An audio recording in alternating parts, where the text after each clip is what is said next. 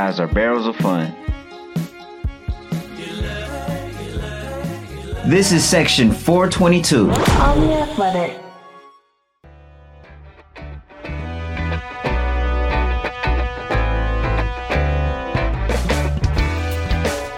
Welcome to Section 422 podcast, episode number 66. Derek Van Riper here with Will Salmon. On this episode, we'll be joined by Brewers radio broadcaster Jeff Levering to discuss how things will be different in the booth throughout this 2020 season. We'll also get Jeff's take on a few pressing questions facing the crew before Will and I discuss a few other recent news and notes.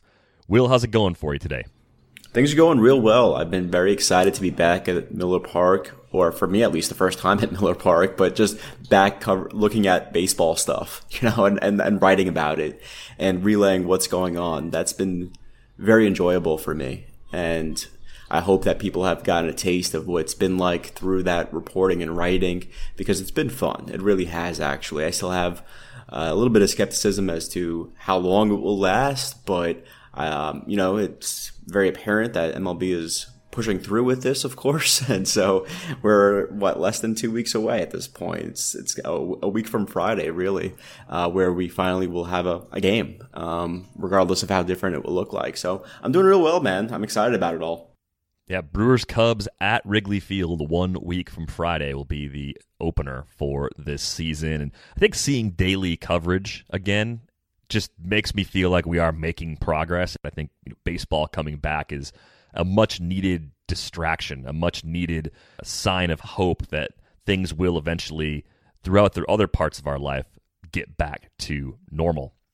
Now we're very pleased to be joined by Jeff Levering, radio broadcaster for the Brewers. Jeff, thanks for joining us today. Hey, thanks for making the time for me. I think that's the other way around, but we appreciate you doing this. Uh, we got to ask. Uh, it's probably nice to be back in a somewhat normal routine of at least getting to the ballpark on a regular basis. But uh, what has stood out to you over the first ten days or so of summer camp? Uh, it has been nice to be back at the ballpark, and and even with all of the the different initiatives of getting into the ballpark and and some of the red tape that we all have to go through, it's it's nice to be going to work again um, and knowing that there's a start date, and and that's always a, a thing to look forward to. Um, the the thing that I've been impressed with with the summer camp for the Brewers is just how I knew it was going to be organized and, and, and well run. That's just the way that, that Craig Counsell and Pat Murphy really run the ship. And it's, it's just been so seamless. It feels like the transition between the facility down in Arizona with as many fields as they have at their disposal and then using all that is possible with Miller Park. The only thing I'm a little surprised with is that they haven't utilized Helfaer Field more. I felt like that was going to be kind of their their small diamond where they could work out bunt defenses and catcher's drills and stuff like that. But maybe that's just they already got that out of the way in the spring. But it, it's been fun seeing how they've transformed the ball, ballpark and and using every nook and cranny to the Brewers' advantage, um, and being very creative with all the spaces that they've been able to utilize. Hey Jeff, it's Will here. I've seen you at the park a couple of times. I know you've been on the Zoom calls with players, which have obviously been a new thing for us and the media to, to listen to and participate in. And I was just kind of curious from your perspective on things. You know, the pitching has been one of the topics that has come up quite a bit with how suited Craig Counsell is to divvy up the innings, get the outs, move from one guy to the next, utilize the roster accordingly you could mention that, but I was also curious if there was anything else or any other players that may have caught your attention as as you've watched these practices and participated on these calls. A couple of guys that stand out, and it, it kind of carries over from the the spring camp to the summer camp. But seeing what Corbin Burnes and Freddie Peralta have continued to do. That was the big question coming into the spring. How are they going to be able to bounce back? And for Corbin, a really subpar 2019, and for Freddie showing the flashes and just being more consistent. Those two guys have really stood out and, and have maintained what they what they built up in the spring camp. So from a pitching standpoint, those guys have been impressive. The non-roster invites Justin Grimm continues to be very impressive and a guy that, that has a chance to, to make this bullpen, especially with the expanded number on the roster coming up uh, with the 30 guys the beginning, the first two weeks of the season. Um, I, I really like the way that JP Feyereisen has thrown the baseball. He's a guy who's going to make an impact on the on the roster at some point. Um, the way that the Brewers and I'm sure the rest of Major League Baseball is going to utilize their pitching stabs and and the players at their disposal. Um, those two guys have been pretty impressive to me. Um, obviously, Logan Morrison continues to do his thing, and listening to him in, in pregame press conferences and how he's transformed his body and um, how how great he was swinging the bat in the spring camp and has continued to swing the bat well um, in the summer camp has, has been effective, and and that's a guy who's going to make a lot of noise, despite how many uh, position players Craig Counsell uses with the universal DH. That's a guy to keep your your your eye on, um, certainly. And, and, I really like the way that Ben Gamel has has really come out of of spring and into summer. Now his playing time is not going to be very significant, just because of the guys that are playing in front of him. Um, and the at bats that need to go to Lorenzo Cain or Christian Yelich and obviously Ayo Garcia and as a DH Ryan Braun or first base. Um, but those guys need rest. And if something happens, an injury or potentially a positive test from one of those guys, if it happens, um, you're you're in pretty good shape with a guy like Ben Gamel coming off your bench, and um, you feel confident that, that you're not going to lose a, a significant amount either on the defensive side or on the offensive side depth is going to be so important in this season for a bunch of different reasons and it's just going to be a, a, weird year overall. Jeff, I'm curious to know how are things going to be different for you and the rest of the radio crew as you're calling games and, and traveling a little bit this season? Well, it's it is going to be different just from the, the standpoint that the booth is constructed differently. We've got the plexiglass on the table between where you can I sit in the front row, um, and then in the back row there's a big plexiglass barrier where Kent and Lane sit for home games. So first and foremost, our cue cards that we get on these big five by seven index cards, which are laminated, we're gonna have to. One of the ongoing jokes over the last six years that I've been there is how well we can toss those cards back and forth. Now we have a plexiglass barrier in between us now, so we have to really get creative on how we can do that. I've been practicing my boomerang skills um, of flipping these cards. We're working on pulling lever systems um, and how we can get those cards back and forth to Kent. Um, but but on all seriousness, it, it is going to be different. Um, I'm not so worried about the home games because the game's going to be in front of us and, and we can see what's happening. But the road games are, are going to be a challenge um, where we're not actually watching a baseball game, but we're it's almost back to the, the days of the, 20s and the 30s radio broadcasts where you'd read the game off the ticker tape and, and you'd recreate these games. And if the ticker tape went down, you just, as a broadcaster, you just had to make stuff up. So I, I remember a story very vividly of a game that Ronald Reagan used to call. Um, this isn't a book that I read, not that I listened to the game or heard it because I'm not that old and I'm 36 and, and just secondhand story. But the ticker tape broke in a game that he was recreating and, and he had to talk about the pitching coach going out to the pitcher's mound and then the trainer had to, to come out, the medical staff had to check something out, and he made up this blister. And there was, he went on for 10 minutes before the ticker tape came back, and he went, Oh, the pitch is outside ball, too.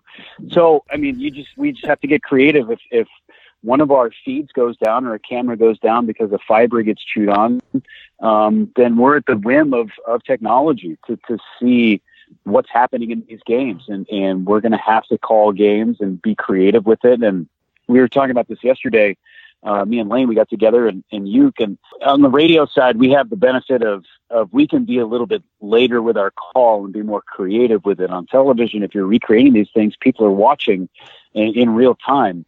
But if you're just listening to the radio broadcast, we can be a little bit behind the action and still be all right um, and describe it. But it is going to be different in, in what cameras we utilize to watch the game um, from the booth at Miller Park and um, people are just going to have to be patient with it and we're going to have fun with it. We're going to be creative with it. We're just, we're not going to ignore the fact that we're not there. Um, we're going to talk about it because it has to be talked about. And, and that's okay. This is the, the life that we're living right now. This is the world that we're in. And, and it's okay to, to make mistakes and to be behind stuff at times. Um, and just, and just let our imaginations run wild. I think that's the beauty of what we're going to be trying to recreate over the next 60 days. Jeff, you mentioned that conversation that you had with uh, Uke and, and, and Lane. I'm curious what the setting was for that um, and, and how that kind of comes up. Are you guys just tossing around ideas and kind of going over some uh, concerns or just general ideas of, of what will come into play? It was just a, a very normal conversation about what things were going to look like, and and Uke's going to be doing the home games with me um, when we're at Miller Park, and and talking about how he's going to get from his car up to the booth, and and those are logistical things that everybody has to do, and you know, for Bob especially, going to the clubhouse and talking to the players and being amongst the the guys is, is what he thrives on. At 86 years old, like that's why he still comes to the ballpark to have those relationships with the players and with the coaching staff and the the training staff and the guys that work in the warehouse and the clubhouse staff.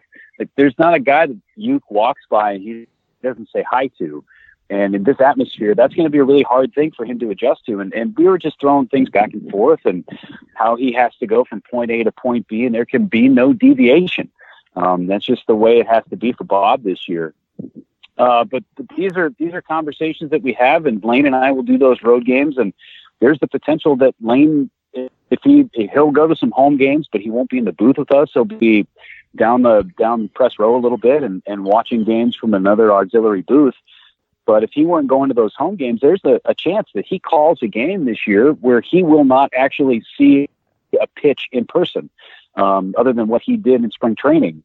So that it's it's going to be totally different for for Lane and myself when we do those games. But we we were just having a great conversation yesterday. We went out fishing on Lake Michigan. It was awesome. We caught seven big big trout and salmon. We even I cooked my salmon last night for dinner. But we're, it, these are just conversations that we had over the course of uh, a nice long day out in the sun and and catching some fish yesterday and tossing things back and forth. It was the first time three of us had been together since we were all together in um, in March in, in Maryvale. The occasional flashes of normalcy that I've experienced this summer are amazing. I mean, the, the simplest things that, that we used to do mm-hmm. all the time, just doing those things for the first time again, has been uh, has been outstanding. So this is your 60 year calling games for the Brewers, and I'm sure you could probably write a book about this at this point. But what has been the best moment that you've had working with Uke so far?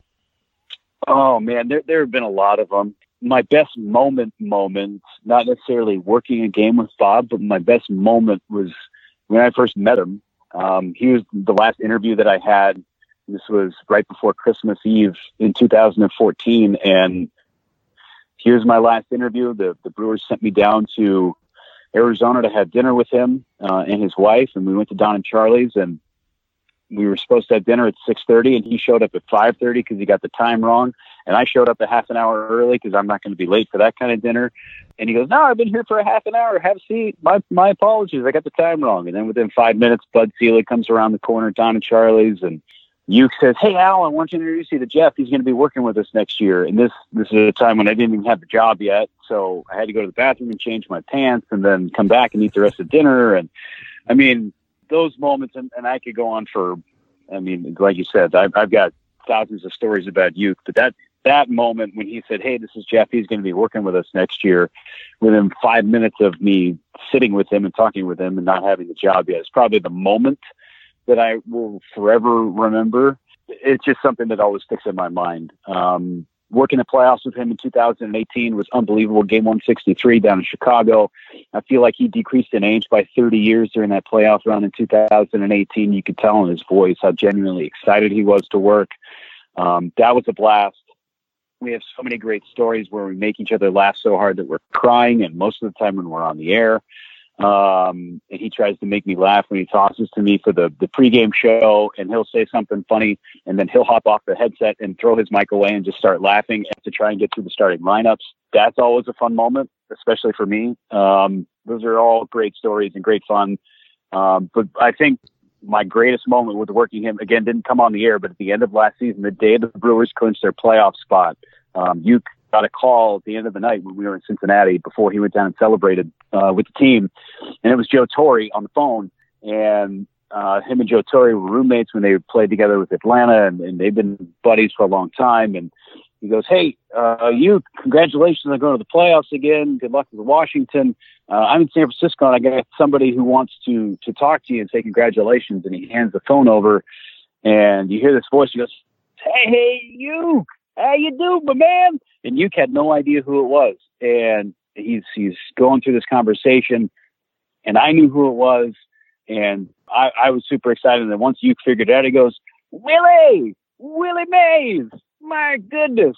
Good to hear you, my old friend. He's talking to Willie Mays, and I grew up in Northern California, and Willie Mays was my dad's favorite player.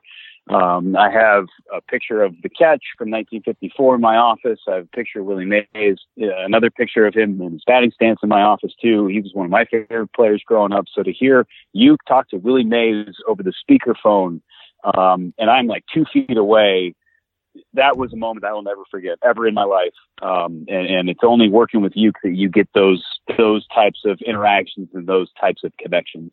That was so well put, man. I, I was waiting for you to say Willie Mays as you were relaying that story, kind of hoping it was going to be him. So I, I, loved hearing that, man. That's great stuff. Um, you know, uh, this week, of course, you kind of get back into some, some normalcy or at least as kind of normal as it can get maybe, or at least a routine, um, as far as broadcast goes. Do you mind just taking us through like, uh, from what I understand, I think you guys get the call on Friday for, for one of these, uh, scrimmage games. Yeah, we, we're going to, Lane and I will do the game on Friday for the blue and gold game. I think it's going to be game four. Could be a decisive game. A lot's going to be on the line potentially um, in this Brewers World Series on Friday. So we'll we'll call the game, and and I'm not sure what the mechanics are going to look like of it. Uh, from what I understand, there's going to be uh, a microphone down in the in the dugout that we're going to have players coming to and from, and and we're going to be able to talk to some players in the middle of the of the game, almost like a, a sideline interview, like Sophia would usually use. So we utilize that microphone. Um, it, we're just going to treat it as as a, a, normal game, and whatever the rules are, whatever the umpire shifts are. Again, it, it's one of these things where we're just going to have fun with it, and we're going to try and bring some quote unquote normalcy to what this situation is, and and people have been hankering to get. They've been watching the live streams over the last few days, and there hasn't been a lot of audio. And I know people just want to hear some commentary, and they want to hear from players and coaches and and and broadcasters, whether you like us or not.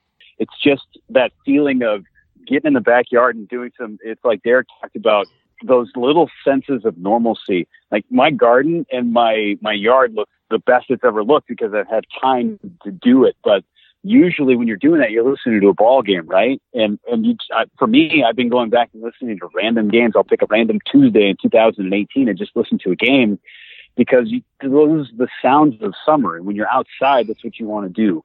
And for us, when we're doing these games and at night, we're imagining people sitting by their fire pits and grilling sausages and having a little bit of summer and listening to these games. So when we get back on the air on Friday and for the other folks, for the first couple of games, they'll get BA Rock and Sophia.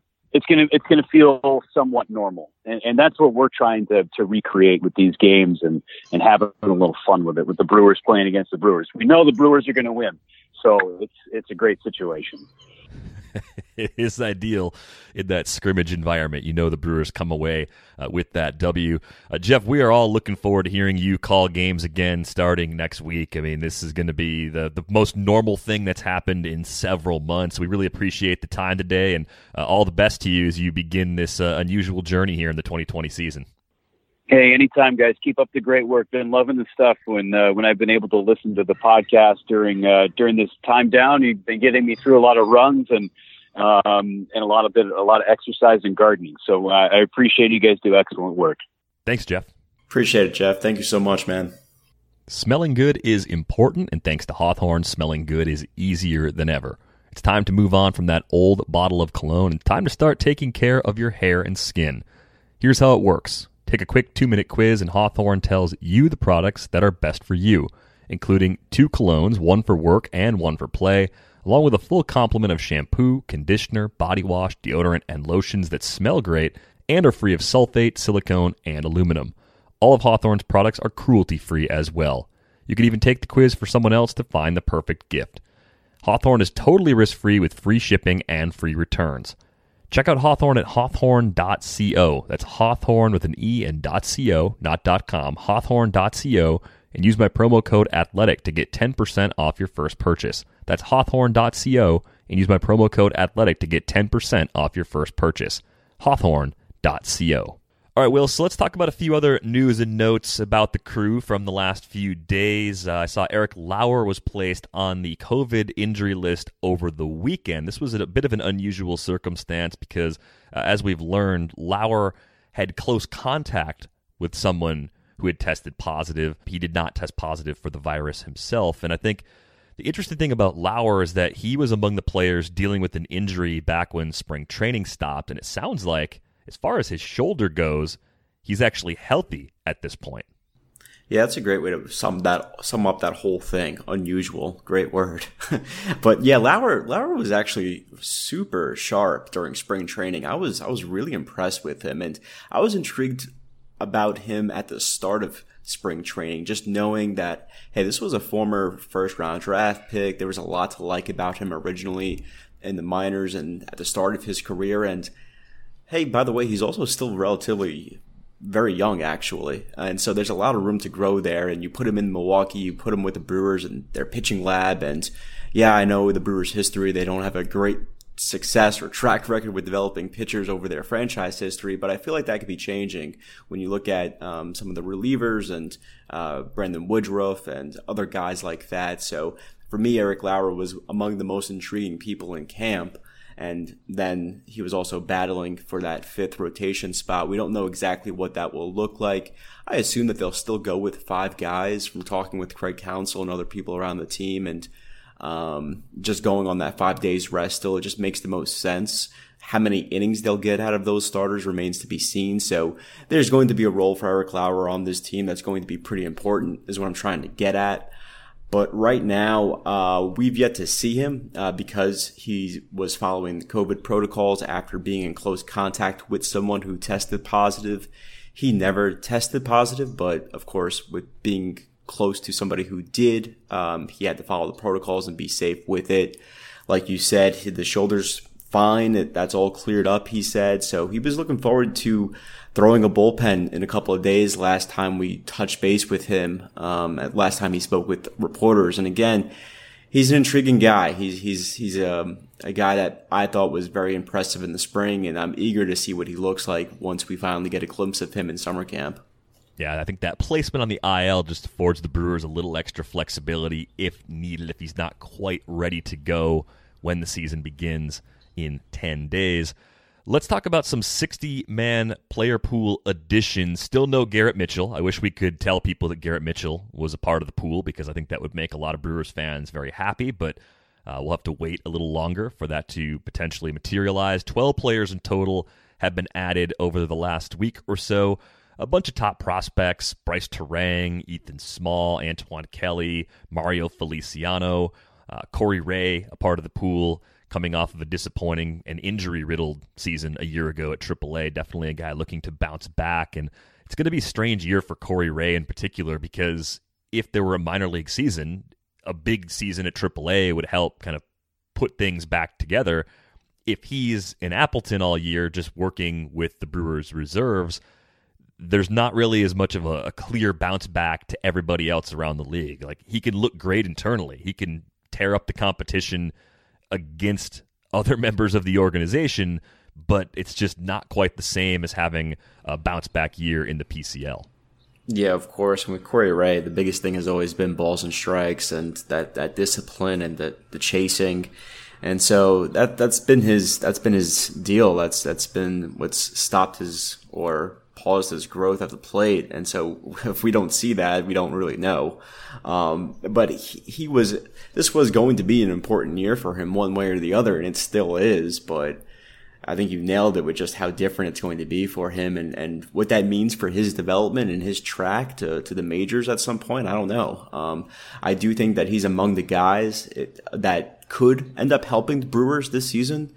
Um, I don't know when, don't know how, but there's not going to be uh, as much continuity with the roster. We know that much. The Brewers so far have been in uh, a good place with everything. Uh, probably one of the better teams when it comes to injuries and and the COVID related matters. So they've been fortunate in that regard, but who knows how long that will last. And so the guess here is that they're going to experience some things and they're going to need that depth that we always talk about. And Corey Ray is one of those guys uh, Trey Supak, uh, one of the one of the pitchers who spent most of last season at Double A Biloxi, is another one, and then the other guy is uh, Angel Perdomo, uh, who big left-handed pitcher, a lot to like there. I, I think that for me at least, he was one of the guys, one of the few guys, if any, that I was surprised not to see on that initial active uh, initial player pool roster. I was about to say active roster, which would have been the wrong term there. So, but I think that he was probably, like I said, maybe there weren't many big big surprises, but for me, I was a little bit like, okay, just because I expect him to contribute at some point, even though he uh, it's unclear when he will be able to get on the field in any capacity after uh, testing positive for COVID uh, prior to intake testing. So those are the three guys for me, and it's for me, Derek. It's also interesting to see like which guys weren't included in this group because the headliners, of course, were guys like Ethan Small and uh, Feliciano and and um, Antoine Kelly. Uh, Brice Turang, those were the headliners, of course. But for me, also it was interesting to see guys like Payton Henry, the catcher, um, who was invited to spring training, not on the list, or Lucas Erceg, not on the list. Um, so that part is going to also similar to like Corey Ray. It's going to remain. It remains to be seen what that means for their track record, for their track to the major leagues eventually. Yeah, that's a great point. It gives you a, a small glimpse into the mindset of the front office potentially to see who's included and who's not as uh, these player pools were put together. I think of the other pitchers that were added, Phil Bickford's pretty interesting to me. It's just a bit of a question if he'll make the leap since he hasn't pitched above high A yet, but we saw him this spring, just nasty swing and miss stuff. Looks like he could be an eventual late inning reliever, a guy that could be used in a lot of high leverage situations. Uh, but I am curious to see if he can basically skip the final two levels of the minor leagues to debut in 2020. Yeah, he was so impressive during spring, right? I mean, he was pitching those late inning games, and yeah, it was a little bit hard to tell just because at that point in spring training games, when it's the eighth and ninth inning, he is going against fellow minor leaguers, so it's so it's a little bit different. But there was no denying how good that fastball looked from him. I mean, that was it was it was electric, really was.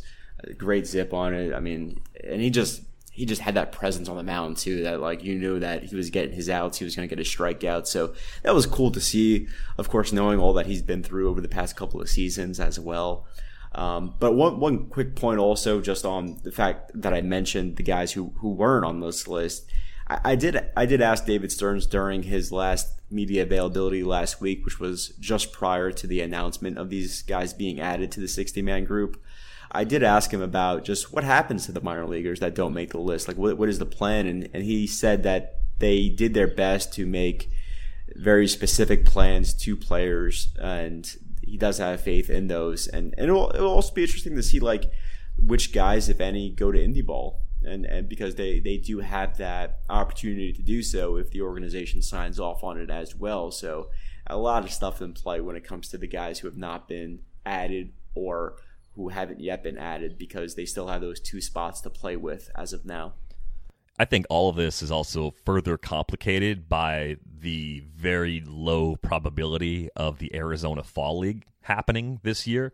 Just as a result of the pandemic, I think that's something if you're trying to, you know, forecast what things are going to be like at the end of 2020 as much as we hope that things have trended in the right direction enough for that to happen. You certainly can't rely on that league running as scheduled, and that's such an important uh, way to develop players. You know, who've had injuries that shortened their season, and this year it would have been an opportunity for guys who really hadn't played at all to get some reps. I think there were some talks about possibly extending that and even expanding the league to have an Arizona and a Florida fall league, but that just looks like a long shot at least for now. I think if things change on that front, perhaps that's where a few of the players who were uh, left off the player pool end up going to get some action in 2020. Most of our listeners are in and around Wisconsin, and what better way to promote your business than through our show? Our listeners are loyal and engaged just like you. So, what better way to advertise your business than on your favorite podcast? To advertise on Section 422, go to theathletic.com slash podcast ads. There you can fill out a very simple form, and we'll get back to you right away. Again, that's theathletic.com slash podcast ads. That is going to wrap things up for this episode of Section 422. You can find Will on Twitter at Will Salmon. I'm at Derek Van Riper. And again, you can scoop up a subscription to The Athletic at theathletic.com slash 422. Get 40% off a subscription if you're a new subscriber. If you have questions you want us to get to in a future episode, you can send those our way on Twitter. If you're enjoying this podcast and you're listening on Apple Podcasts or any platform that allows you to leave us a rating and review, please take a moment to do that. We greatly appreciate those of you who've dropped us a five star review. For Jeff Levering and Will Salmon, I'm Derek Van Riper. Thanks for listening. We're back with you next week from Section 422.